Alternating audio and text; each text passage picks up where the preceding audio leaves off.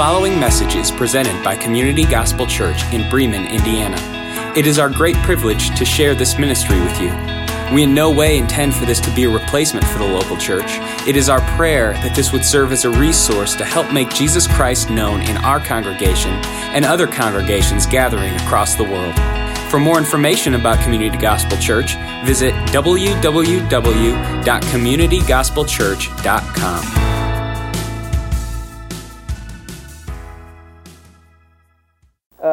open up your Bibles to the book of Acts, uh, chapter 22 is where we're going to be at today. Acts chapter 22. Uh, we've been working our way through Acts uh, as a congregation um, for, man, probably the, the last year and a little bit into uh, this year as well. And then we paused for Easter, and, um, and uh, here's kind of where we're going, okay? So um, we're going to do Acts, and then we're going to finish that up in the summer, we're going to have summer in the Psalms. So we're going to spend about four weeks in the book of Psalms and talk a little bit about Psalms. And then uh, we're going to talk after that about the Sermon on the Mount, which is uh, the Jesus' sermon in the New Testament. And Acts is uh, in the New Testament. It goes Matthew, Mark, Luke, John, Acts. And Matthew, Mark, Luke, and John are what are called the Gospels. They are stories or accounts of Jesus. And uh, they're all about his life and what his life was all about. And then um, the book of Luke actually continues with the book of Acts. So it talks about what um, the disciple of Jesus looks like. If somebody has believed in Jesus as the Messiah or the Savior, what does it look like to follow Jesus? And so, as we were talking through the book of Acts, what we realize is this is what uh, a follower of Christ looks like.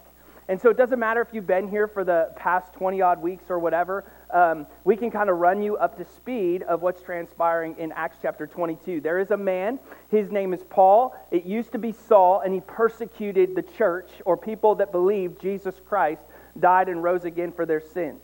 So we have um, a persecutor who comes, finds Jesus on this road to Damascus, gets radically transformed because that's what happens when you encounter a risen Christ you radically get transformed, and he moves over now to populating the church and trying to get people to participate as well.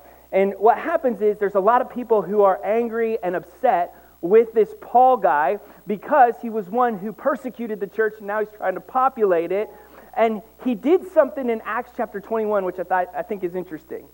He goes and he finds one of his fellow brothers and he realizes that he is struggling because Paul is a Jewish man by birth, and he's struggling with kind of grasping this gospel thing. And he says, Hey, you are participating in an Old Testament ritual. I'm going to participate in that ritual with you. And then hopefully, what will happen is you will come to see the Jesus that I know. And so they go through this Old Testament ritual. They find themselves in the temple going through it. And all of a sudden, the people see that Paul is there and they're passionate about persecuting Paul because he knows Jesus. And so what they say to Paul is they're like, hey, let's get him. And so they essentially seize him. A riot breaks out, right? And as the riot breaks out, they grab Paul and they say, hey, you've been preaching everywhere to everybody about Jesus. And we think that's horrible. Plus, you've got an entourage of people behind you, some who are non Jews, and you bring them into the temple where only Jews are allowed to be, right? And Paul's like, first of all, everywhere to everyone, that's a little excessive. Okay? That's kind of an exaggeration. And then also, just because I have an entourage with me doesn't mean that they can participate or not participate. They're not going into the places that you want them or think they have gone in everything's good. It's okay. And so this big riot breaks out, and all of a sudden, um, this group uh, uh, of soldiers grab Paul, right? And they bring him back in, and they're like, hey, what are we going to do with this guy? And the leader says, let's throw him in jail, and we'll try to figure out the situation. So in Acts chapter 21, Paul's thrown into jail, and he finds himself kind of sitting in jail, and he's wondering what's going on and transpiring, and how this whole thing's going to work out. And uh, they look at him and they're like, okay, well, we sort this out. Let's just see what we're going to do. And Paul says, hey, is there any way that I could speak to the people? And the guards are like, sure, Judge Judy reruns are on anyway. It's the middle of the day. So why not? Let's see what happens, right? We want to see if this guy's going to get eaten alive. So they look at each other and they're like, you sure?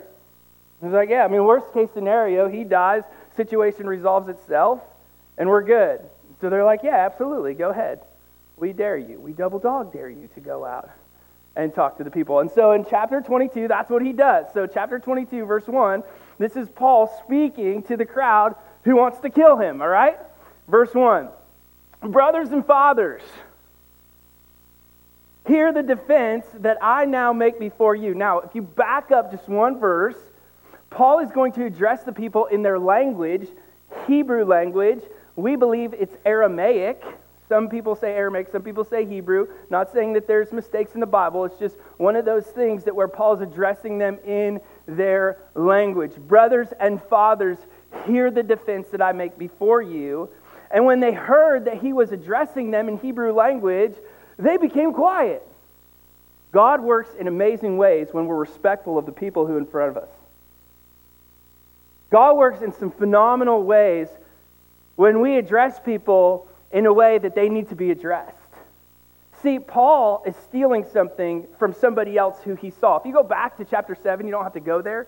A man named Stephen was persecuted to the point of death for his faith in Jesus Christ. He was what is called the first martyr, somebody who dies on the cross, or not, not dies on the cross. Well, hold on, Jordan. He dies for believing that Jesus died on the cross. Okay? and he was stoned. People picked up stones and they threw them at him until he died to death. And the Bible tells us that Saul sat there on the sidelines and held the coats for the people who stoned Stephen. But what happened and transpired in Saul's life is he heard Stephen's first words that he uh, bellowed to the people when he said, Brothers and fathers. And he realized this man who was about to be persecuted was being polite who does that. And so we see a catalyst start to change in Saul's life when he hears Stephen addressing the people in Acts chapter 7 about the fact that brothers and fathers. And it rings all the way into his message here when he says brothers and fathers. I meet so many people who are upset and depressed. I meet so many people who have problems and issues. I meet so many people who are going through, through so many things. And I think the reason we go through this is because we are chasing happiness over holiness. See, we have this innate desire inside of us to be happy, but happiness is fleeting. And as a believer, we only find joy, and that joy comes in a relationship with Jesus Christ. And if we really want to be holy, what we have to realize is the first thing is that life is all about people and leveraging our influence for those people to come to know Jesus as well. Paul is in a place where he has been bound, he has been imprisoned, he has trials and tribulations that are escalating far greater than he ever imagined. When he said that he was going to follow Jesus, he did not envision that Jesus would lead him to this point in his life. Becky, when she started following Jesus, didn't imagine that Jesus would be the person who would lead her to the place where she is plagued with cancer. Vicky and Matt didn't understand that when they said, Hey, I'm going to follow Jesus, that it would lead us to this place in this sanctuary to have this event take place. It wasn't the plan, right? But God's plan for you is not your plan for you. And either you're chasing your own happiness or you're bending to God's holiness, realizing that in all trials and tribulations you can experience joy. And Paul passionately wants people to see that as well. And I think if Paul was here, I think he would look at us and he would say, listen, if you want to live a holy life, you need to leverage your influence for the people who are in your path. So, who is in your path right now? Who are the people who you know who are in your path? And are you becoming like Jesus and showing them that even in the situations and circumstances that you find yourself in, Jesus is still worth it? He is still able. He can still do far more abundantly than we could ever ask or imagine, even when the storms of life feel like they're going over our head and we're drowning. He says, No, no, no, brothers and fathers, I want you to see the Jesus that I know, even though I find myself imprisoned. And you pushing back and persecuting me. He continues. Number three, I am a Jew. I love this. He goes back to his heritage, right? I am a Jew. I was born in Tarsus in Syria. if you don't know something in the Bible, like how a word is pronounced, you say it fast and really uh, courageous. Now, whole, this whole week, I was just saying that over and over again. I was like, just keep going, okay? Brought up in the city, educated at the feet of Gamaliel, according to the strict manner of the law of our fathers. Now, here's the crazy thing Paul says, I'm one of you. I'm one of you. I'm from where you're from. I've been educated from the people who you think are great. And he says, Listen, I was zealous for God as all of you are this day. Verse 3, verse 4. I persecuted, if you would underline this way, he's talking about believers, to the point of death, binding and delivering to prison both men and women as the high priest and the whole council of elders can bear witness to me. Let's uh, unpack this a little bit, okay? Paul says, Listen, I was the good kid in school. Now, it's amazing. There's so many people who are rescued from drugs, alcohol, things like that, right? Like people get saved, come to know Jesus, um, habitual liars, all of these uh, huge sins in their life.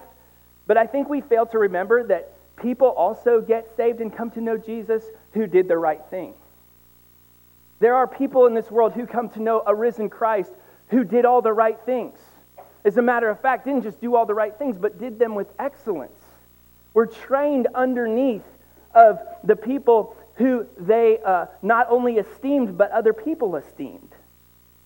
And Paul says here, he says, Listen, I persecuted the way, I did everything that I, was, uh, that I thought was good, all the way to death, binding into delivering prison uh, both men and women with the affirmation of the leadership. See, because if you go further in verse 5, it says, As the high priest and the whole council of elders can bear witness, who are probably there in front of Paul, affirmed what he did. From them, and he's really saying from you, I received letters to brothers, and I journeyed toward Damascus to take those who were there and bring them in the bonds to Jerusalem to be punished. I did all the right things. Here's how this equates to our society today. You ready? But I'm a good person. But I'm a good person. As opposed to whose standard are you a good person? See, because Paul's saying, if I were to be standing next to any of you who are gathered here today, I'm a better person than all of you. I not only am a better person than all of you, I have the esteem of all the people who are here who have leadership credentials, and they would say I'm a better person than you are. But Paul's whole MO here is that he needs to please God more than he needs to please people. And that's the issue. All the people who are gathered there, Paul, I think, internally wants to make them happy. But he is not concerned about happiness, he's concerned about holiness. And sometimes to be holy, you have to go against the crowd, even to the point of death. If they're going to kill me, so be it. I got to please God more than I have to please people. I hope that Vicky doesn't get mad at me for this, but I'm going to use it anyway um, because it's so good. Uh, Matt, bless your heart, brother, man. You did a great job, okay? My friend Dustin uh, uh loved Jesus so, so much. Like, loved Jesus. And I know it was so hard for Vicky to let Matt baptize Kathan. Like, oh man, like that would just kill me, right? Like, she was married to this, this guy. He was great. Matt, you're great, okay? And we, we look at it and, and we go, and, and, she's thinking, that's my boy, right? That's my kid. And, and she's like, I, I should do this. You know, Matt, Matt's new to the game, right? Like, let's let him sideline for a second. He can watch and take notes, right? Like, that's kind of where my mind would go. I mean, something happens to Bethany, like, game over, right? And she said and articulated to Jessica, our children's director, I thought this was so cool. She said, No, he's got to be the one to do it. He's the head of our house. I need to be submissive to him because we have to please God more than we have to please people right? Because us being holy more important than us being happy. And, and if, if, if Vicki were to stand up here, I think she would say, hey, I would have been happy for a moment, and I would have been okay with this in the moment, because uh, if I did it, you know, like, I wouldn't have been so emotional and, and all this other stuff, or whatever the case is. She lying, Matt.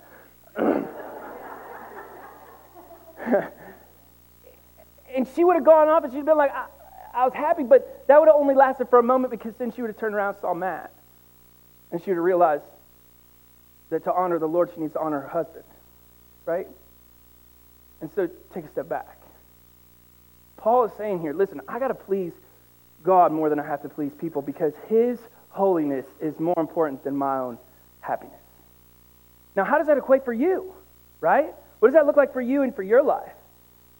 Well, for those of you in school, I mean, you have to think about it. Are you more concerned about the people in your hallways than you are the Savior who died on the cross for your sins?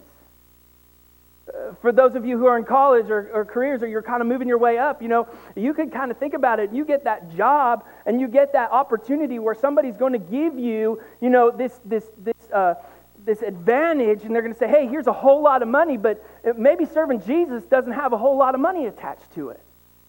You, you might go into your marriage, you know, you're going to go home and you got to finish that fight you had in the parking lot, amen? And you're just thinking, Pastor Jordan, just keep going, man. Like, the longer you preach, the longer we can put off the conversation that we're about to have of what happened this morning. I've been there, right? It's Bethany's words to me. What happened this morning? 300 people need me, right? You got to go and you got to put that person in front of yourself and their needs. And you have to say, listen, I, I got to do what God wants me to do, not what I want to do. And Paul says, listen, I need to please God more than I need to please man. Maybe for some of you, you're, you're struggling with decision making for family members who are older. And you wonder, what does God desire? What does He want? Paul says, listen, I, I need to please God more than I need to please people because I'm different. I'm not the person who I once was. Look at verse 6. He starts to talk about his conversion, and I love this. He says, As I was on my way and draw near to Damascus, remember, these people credentialed him to go here and to persecute Christians. Bring them back and put them in prison, Paul. And so he says, About noon, a great light from heaven suddenly shone around me. Now, this is the middle of the day. If you're in the middle of the day, I don't know about you, but great lights don't usually get greater in the middle of the day. Unless you're from Bremen and it rains all the time. Seven, and I fell to the ground. When you meet Jesus, life starts to change.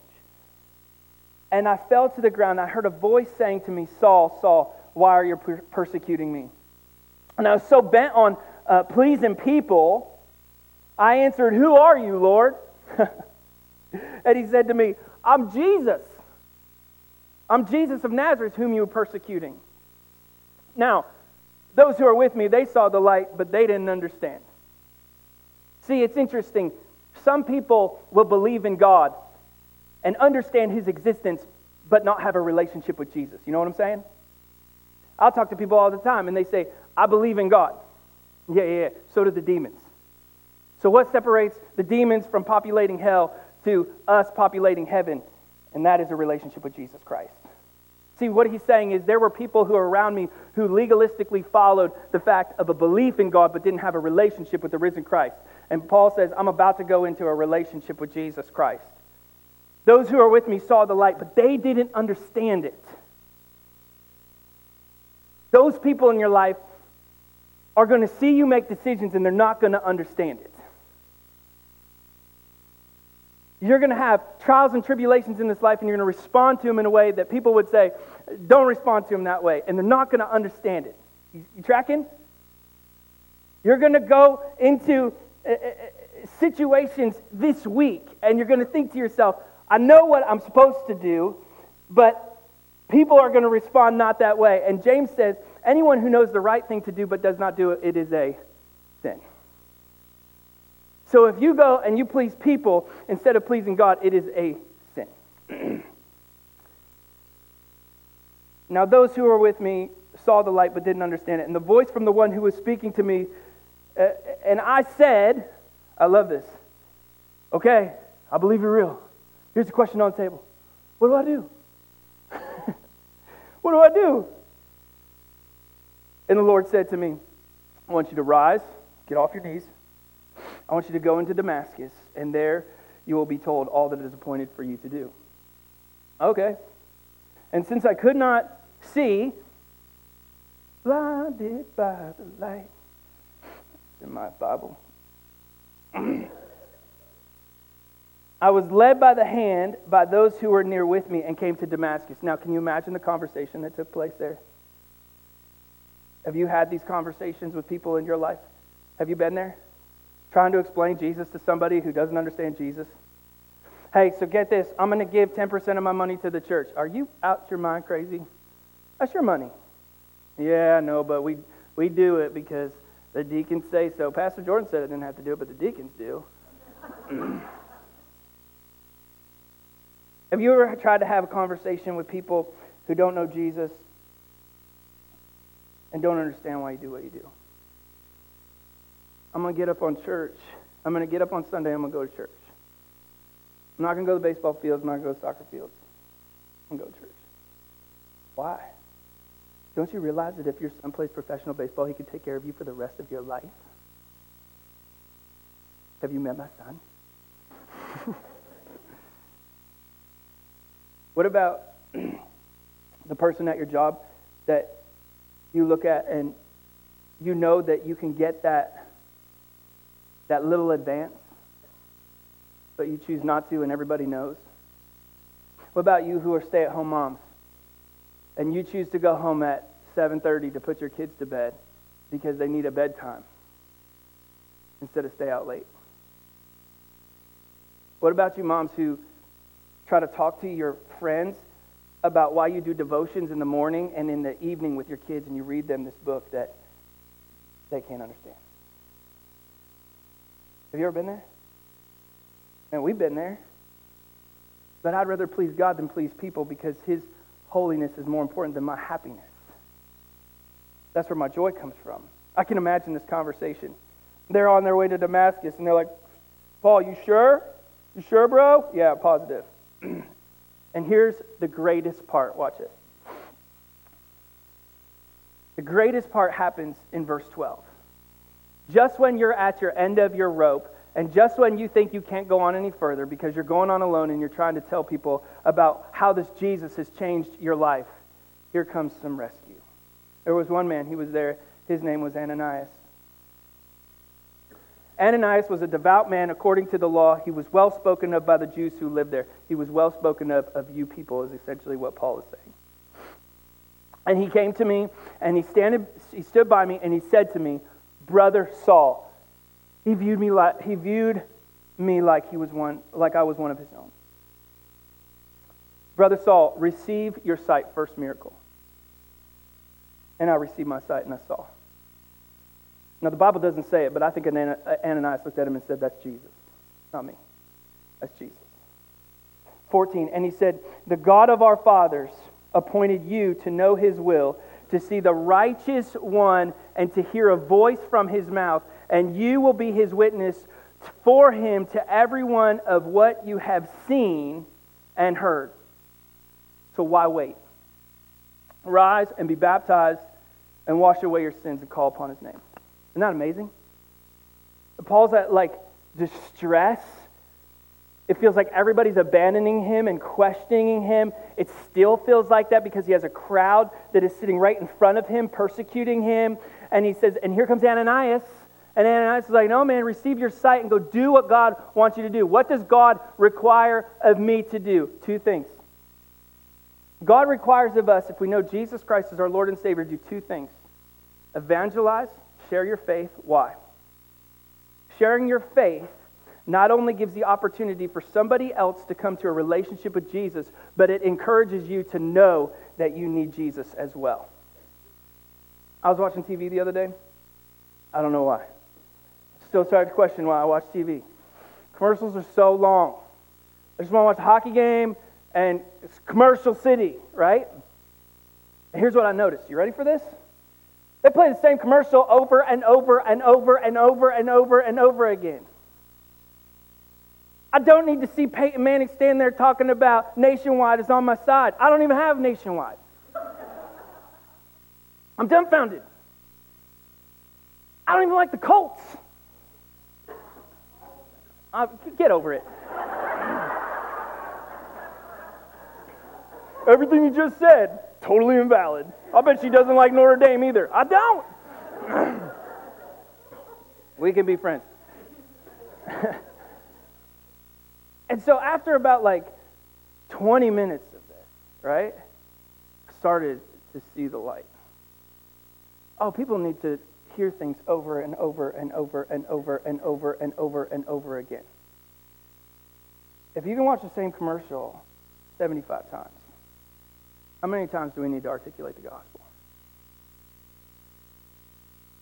If I can see the same thing over and over again and the world understands it, why do we as believers fail to understand it? Every day, I should be articulating to somebody the gospel of Jesus Christ that I have received. Every day. Hey, hey Bob, you want to know about Jesus? You told me about Jesus yesterday. Yeah, I'm going to tell you about him again today. Because you get the opportunity when that happens to trust Jesus Christ, and I get the opportunity to be affirmed of my relationship with Jesus Christ. And tell people, hey, I'm just working on my testimony. Pastor Jordan told me I needed to. You need to get better at talking to people instead of doing this. Hey, is there any way that I can share with you the Jesus that I know? And I'm going to stumble through it. You exist for two reasons to evangelize and to edify, to build up the body of believers. That is encouragement. That's why we come here every Sunday. That's why we gather at coffee shops and we talk about Jesus and the new Bible study that we've been doing, right? That's why we uh, spend time with one another because it's encouraging. I need that encouragement over and over again. I need the Ananiases in my life, don't I? I need the people who are going to come beside me. And I just want you to think about this just, just for a moment. Who's the person you encouraged this past week? Who is it? Who's the one person that you're going to encourage next week? You know, it's amazing to me how many times we'll go through the day and I'll just think to myself, man, I, I really lived for myself today. I didn't live for anybody else. I looked at uh, uh, one of our, our, our, elders this morning. We were spending time in prayer at 9 o'clock. And uh, I said, you know, sometimes people just need to know that you know, right? Sometimes people just need to know that you know what's going on. They just need to be affirmed that, hey, man, God's working. See, the second miracle that happens with Ananias and Paul is he affirms his call. And we never know who's going to affirm our call. And it doesn't matter your age.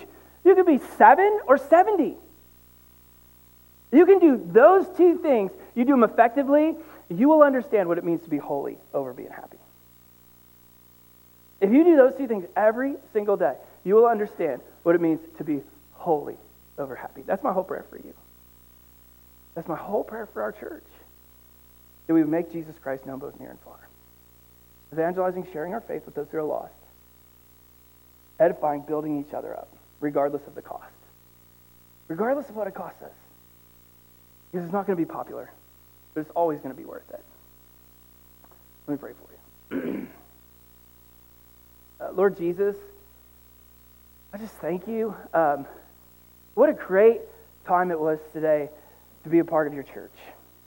So many lessons today, so many things that we learned, so many ways that we're encouraged. And maybe you're here today and you don't know Jesus. There's a little blue note card in the pews. Nothing in Scripture says that you have to close your eyes to pray. We just do it so we can concentrate. But if you don't know Jesus as your Savior, I would encourage you to just pick up that little blue card, that little blue bookmark. Very simple question that's on there. The good news and it's the bad news. Bad news is that you're a sinner. The wages of that sin is death. The good news is Jesus died on the cross for your sins. There's evidence for his existence, but there's also evidence that he is the Messiah. If you confess with your mouth and believe in your heart that Jesus Christ is Lord, accept the good news the Bible tells us that you'll be saved. If you've never made that decision to follow Jesus Christ, I would encourage you to do that today. Oh, but so many of us have. And I don't know who your crowd is. I don't know what you're facing. And I don't even know if it's a crowd or maybe it's just one or two people in your circle. Maybe it's just a couple people that are pushing against you and trying to get you to do things that you don't want to do or need to do or that God would not be honored and glorified to do. And maybe, just maybe, the biggest person that you're fighting against right now is yourself. I know that's my big struggle. It's, it's me. And I would encourage us as a church today to remember, believer, that Jesus Christ is on the throne that he is not dead. He is risen. He is risen indeed. That just because the Easter season is over doesn't mean the believer's season is. That he is fighting battles for you. And his desire for you is that you would know the gospel and that you would say it to yourself and to others every single day. That you would beg and plead, and God, we do today. Make us holy, regardless of the situations that are in our life, regardless of the circumstances that are around us. God, we pray and we plead that you would help us to pursue holiness over happiness. So important. Lord Jesus, help us to build up one another in the body. Help us to remember how important it is for us to encourage. May we be in this world, but not of it. May we be men and women who long for you and a relationship with you, and may it change us. And may we go out and send us to do your will and your work. And May the, may the world be dumbfounded this week because of us. May they be confused until they accept you. God, hear our prayer today. In your name, amen. Hey, what a great Sunday. Yeah, amen. Praise the Lord. Thank you for listening to the Community Gospel Church podcast. If you would like to support this ministry financially, simply log on to communitygospelchurch.com and click the Contribute tab.